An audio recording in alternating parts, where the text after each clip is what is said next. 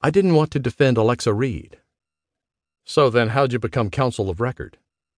In a word, blackmail. Last month, I settled all but one of the four cases I started with. I picked up one or two new ones as I've gone along, but they're all out of LA. I haven't developed any business in San Diego.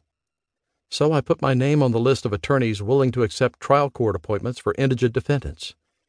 Yesterday morning, Hal Remington, who heads the appointments panel, called and insisted I come to his office at 10 a.m. He couldn't offer you the case on the phone? Apparently not. Her hands had stopped shaking, and she paused to fortify herself with a sip of wine. So what happened? I found his office in the basement of the old Justice Building on the third try. They've hidden it pretty well. Remington turned out to be a scruffy version of Ichabod Crane, slouched behind a desk so covered in paper I doubt he's ever filed anything in his entire career. He told me he was appointing me on Alexa Reed's case, and I said no. Jim leaned over and poured more Australian Shiraz into her glass as he asked, And then? And then he said if I didn't take the case, I'd never work in this town. He'd personally guarantee it. I didn't know whether to believe him or laugh in his face. I hope you believed him. What do you mean? People have their own way here. Money and influence talk. But surely they follow the state bar's ethical rules just like everyone else. Some do, some don't.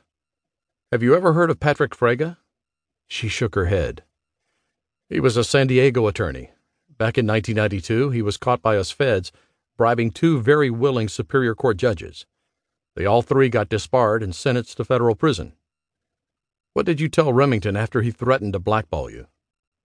I told him I couldn't take the Reed case because I'm not death qualified in California. Alexa is facing the death penalty because it was a double murder.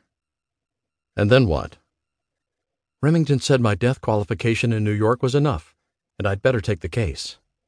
Then he leaned over his desk and said, For a woman who graduated number three in her class at Yale, you're kind of dense. You're getting this case because you aren't qualified, and you'll lose it because that's exactly what Coleman Reed wants. He wants the woman who killed his son to die by lethal injection as quickly as possible. You and 12 citizens of this city are going to oblige him. You were handpicked because you look qualified, but you aren't. He actually said that? I wish I'd been wearing a wire. I asked him what made him think I'd lose. After all, I did graduate number three, and I'm a quick study. And? And he said, Yeah, you were editor of the Law Review at Yale. Big effing deal. That means nothing in this town. I'm it when it comes to handing out defense work. You want to survive professionally? Better not win Alexa Reed's case. When I reminded him that was unethical, he laughed and said, Then go tell the state bar. You'll never prove a word out of my mouth. There's only me and you in this room, and I've been appointing lawyers for 20 years. Everyone knows me, but you're some New York hotshot who doesn't belong here. It's my word against yours, and mine will win. Why don't you go back where you belong? Wow. So you took the case? He made me angry. I could see if I didn't take it, she'd never get an attorney who'd give her a fair defense. Tell me what we're up against. June 2nd was a Sunday night. Meggie, who's six, and Sam, who's five, were with their father at his house on Mount Soledad in La Jolla. Alexa was alone in her rented place in Pacific Beach.